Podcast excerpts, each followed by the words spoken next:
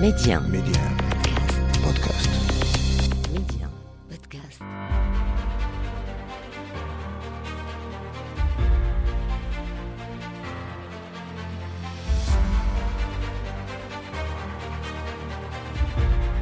أهلا بكم مستمعينا إلى عدد جديد من مغرب التنمية وموضوع حلقة اليوم. المغرب يعزز مكانه في مجال الحفاظ على البيئة ومكافحة تغير المناخ. ميدي آن أسماء بشري مغرب التنمية تعزيز الأمن الطاقي وتنويع مصادر الطاقة رهان يسعى المغرب إلى تحقيقه وقد أطلقت المملكة منذ سنوات استراتيجية طموحة للانتقال الطاقي مكنت من ترسيخ مكانتها كقاعدة صناعية مرجعية خالية من الكربون في المنطقة. المغرب يتموقع حاليا كأول منتج للطاقة المتجددة في القارة الإفريقية ويطمح مدفوعا برؤية ملكية متبصرة إلى أن يصبح المنصة الصناعية الأكثر تنافسية في العالم من حيث الطاقات الخضراء. وفي هذا السياق وقبل أسابيع عزز كل من الاتحاد الأوروبي والمملكة تعاونهما في مجال الحفاظ على البيئة والتنوع الحيوي ومكافحة تغير المناخ من خلال اطلاق شراكة خضراء بين الطرفين. حلقة اليوم من مغرب التنمية تتوقف مع أهمية هذه الشراكة وفي هذا التوقيت وكيف أضحى الاقتصاد الطاقي وتدبير الموارد الطاقية ضرورة ملحة اليوم تتطلب تضافر الجهود من أجل التفكير وتعزيز سبل التعاون للحد من آثار هذه الأزمة الحالية. هذه المحاور وأخرى نطرحها على ضيفنا اليوم الخبير الاقتصادي أستاذ رضوان أمين. أستاذ رضوان أمين أهلا وسهلا بك. مرحبا أستاذة أسماء وشكرا على الاستضافة أهلا وسهلا بك أستاذ اذا قبل أسابيع عزز كل من الاتحاد الأوروبي والمملكة تعاونهما في مجال الحفاظ على البيئة والتنوع الحيوي ومكافحة تغير المناخ من من خلال إطلاق هذه الشراكة الخضراء. لو نتوقف عند أهمية هذه الشراكة اولا وفي هذا التوقيت خاصة. فعلا كيف ما سبق قلت وقع الاتحاد الأوروبي مع المملكه المغربية. اتفاقا يمكن اعتباره الأول من نوعه. آه، على اعتبار انه الوضع المتقدم للمملكه مع الاتحاد الأوروبي من حيث يستفيد المغرب من آه، منذ سنة 2008 من عدة اتفاقات وتمويلات آه، الجانب الأوروبي. وهذا الاتفاق الأخير يهدف بالأساس إلى خلق إطار التعاون بين الجانبين في مجال الطاقة والحفاظ على البيئة كيف ما قلت ومكافحه آثار ومسببات التغيير المناخي. وذلك من خلال استثمار الفرص على مستوى الأمن الطاقي وإنتاج بالخصوص الهيدروجين الأخضر.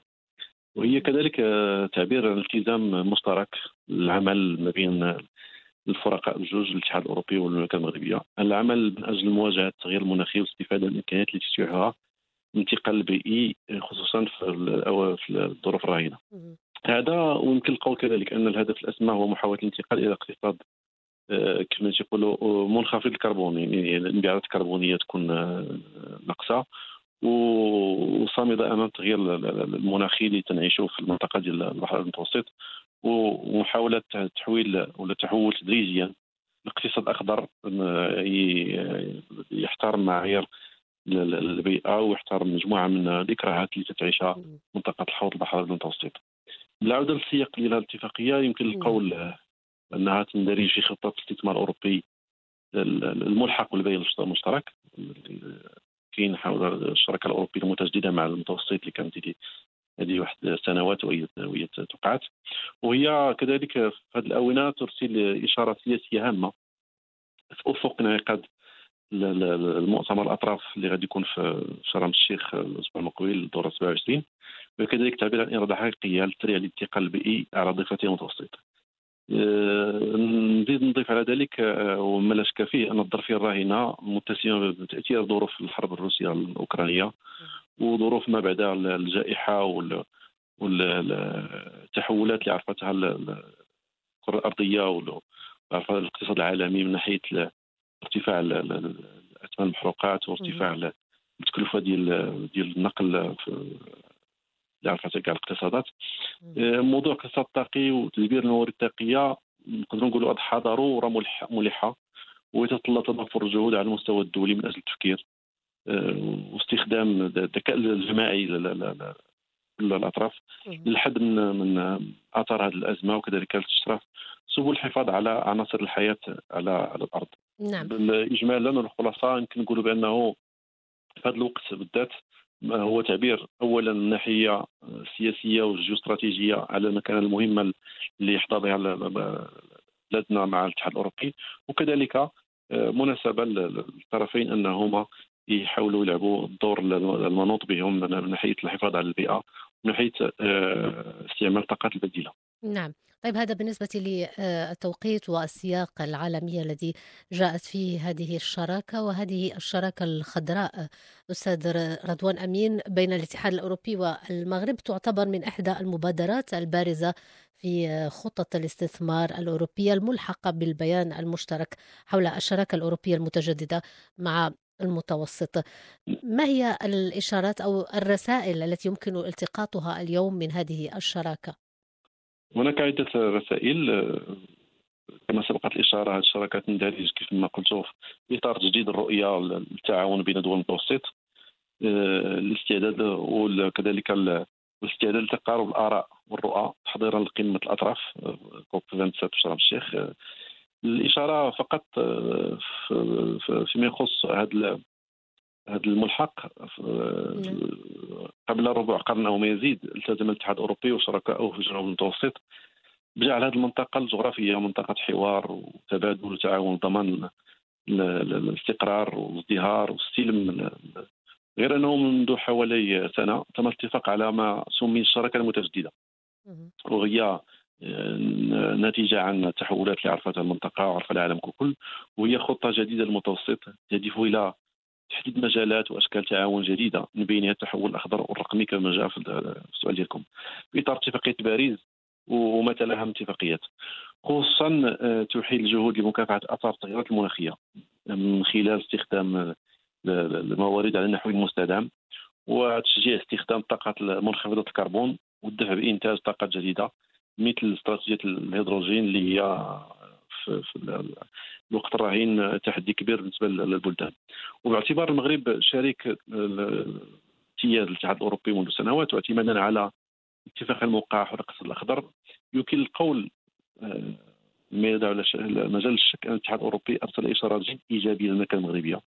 تشجيعا لدوره الريادي في المنطقة من حيث إنتاج وتصدير واستعمال الطاقات البديلة.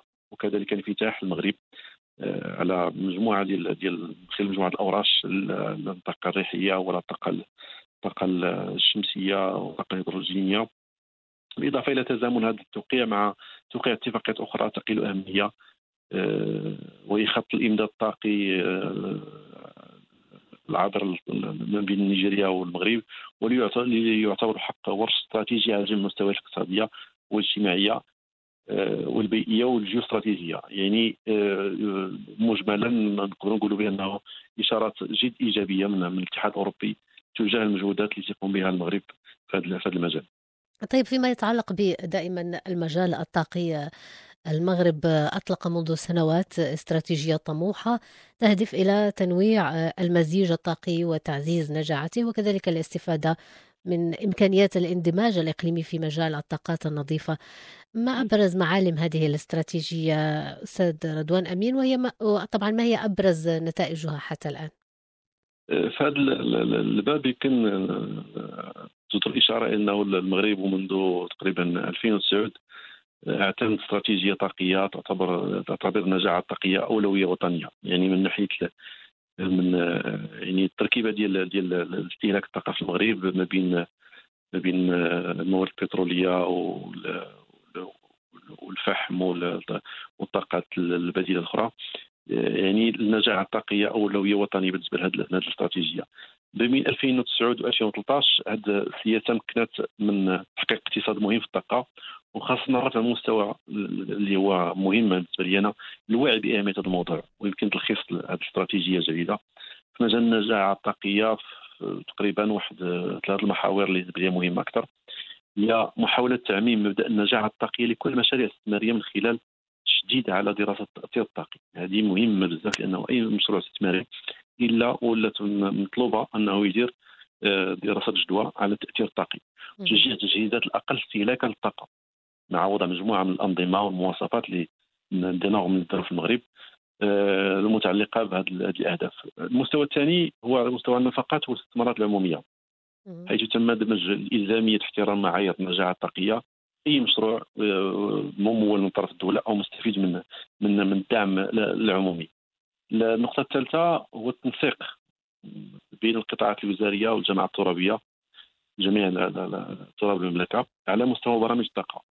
حيث تم خلق وتطوير مرصد وطني للتتبع واليقظه وبرامج ومشاريع البرامج ومشاريع الطاقة النجاعة الطاقية.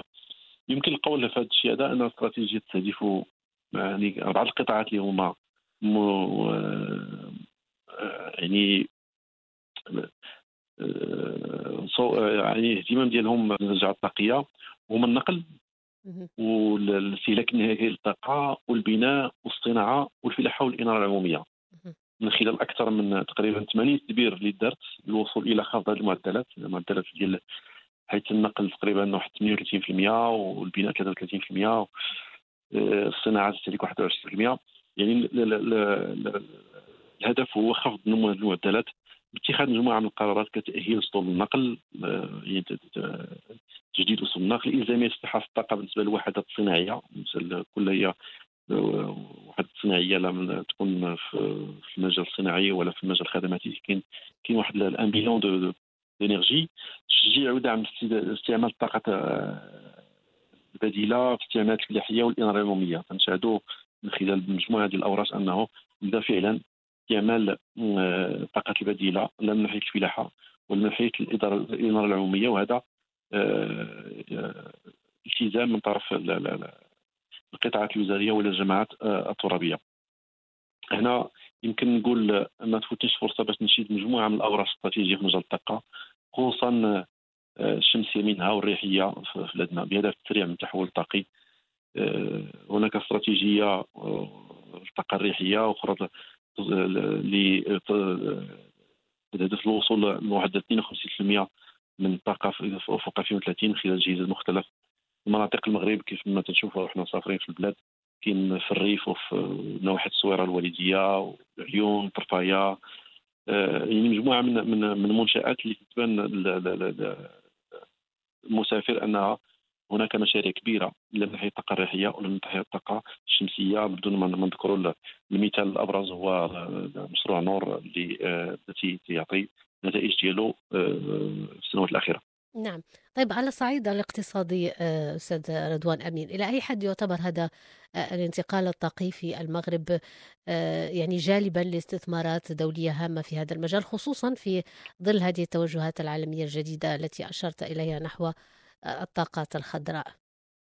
بالفعل أستاذة النظر يعني مجموعة من الإمكانات اللي يحظى بها المغرب لا من ناحية الجغرافية ولا من ناحية البنية التحتية ولا من ناحية التأهيل ديال مجموعة القطاعات ومجموعة ديال الكفاءات هناك العامل الطاقي والمملكة عندها واحد واحد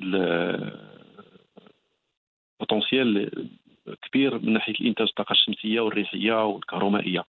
حيث حسب الوكالة الدولية للطاقة المتجددة ليرينا واللي تضم أكثر من 160 عضو آه، المغرب يسعى لتبوء مكانه رائده عالميا على مستوى الطاقة المتجددة.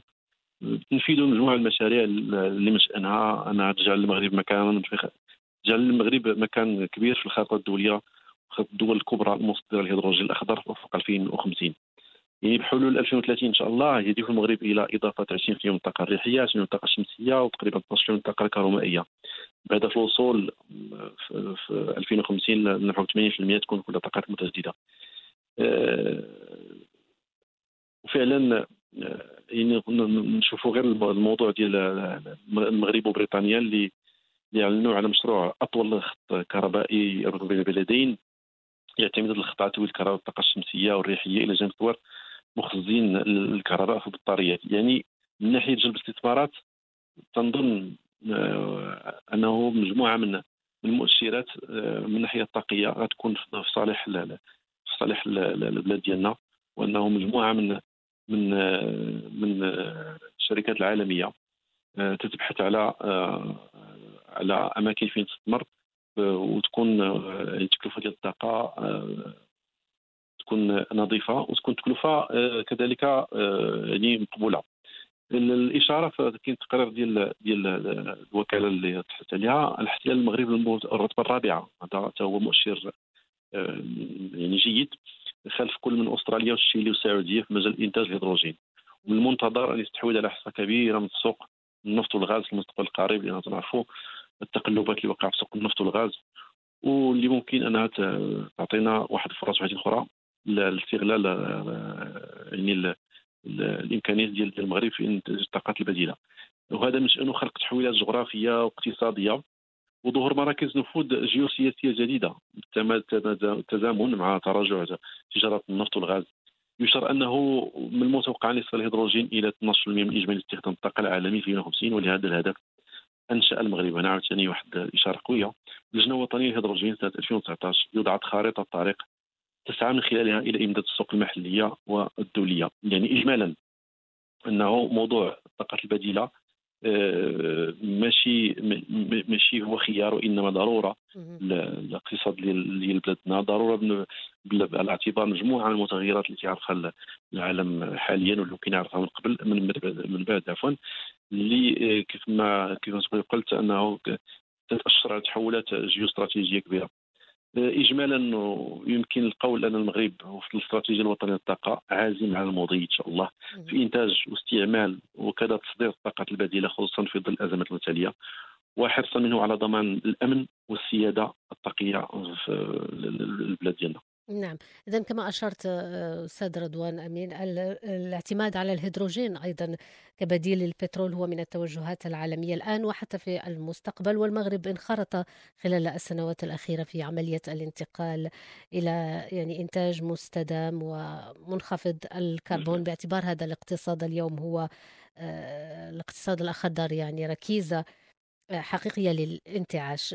آه، المغرب إذا أطلق أو يطمح خلال السنوات المقبلة إلى أن يصبح المنصة الصناعية الأكثر تنافسيا في العالم من حيث الطاقات الخضراء.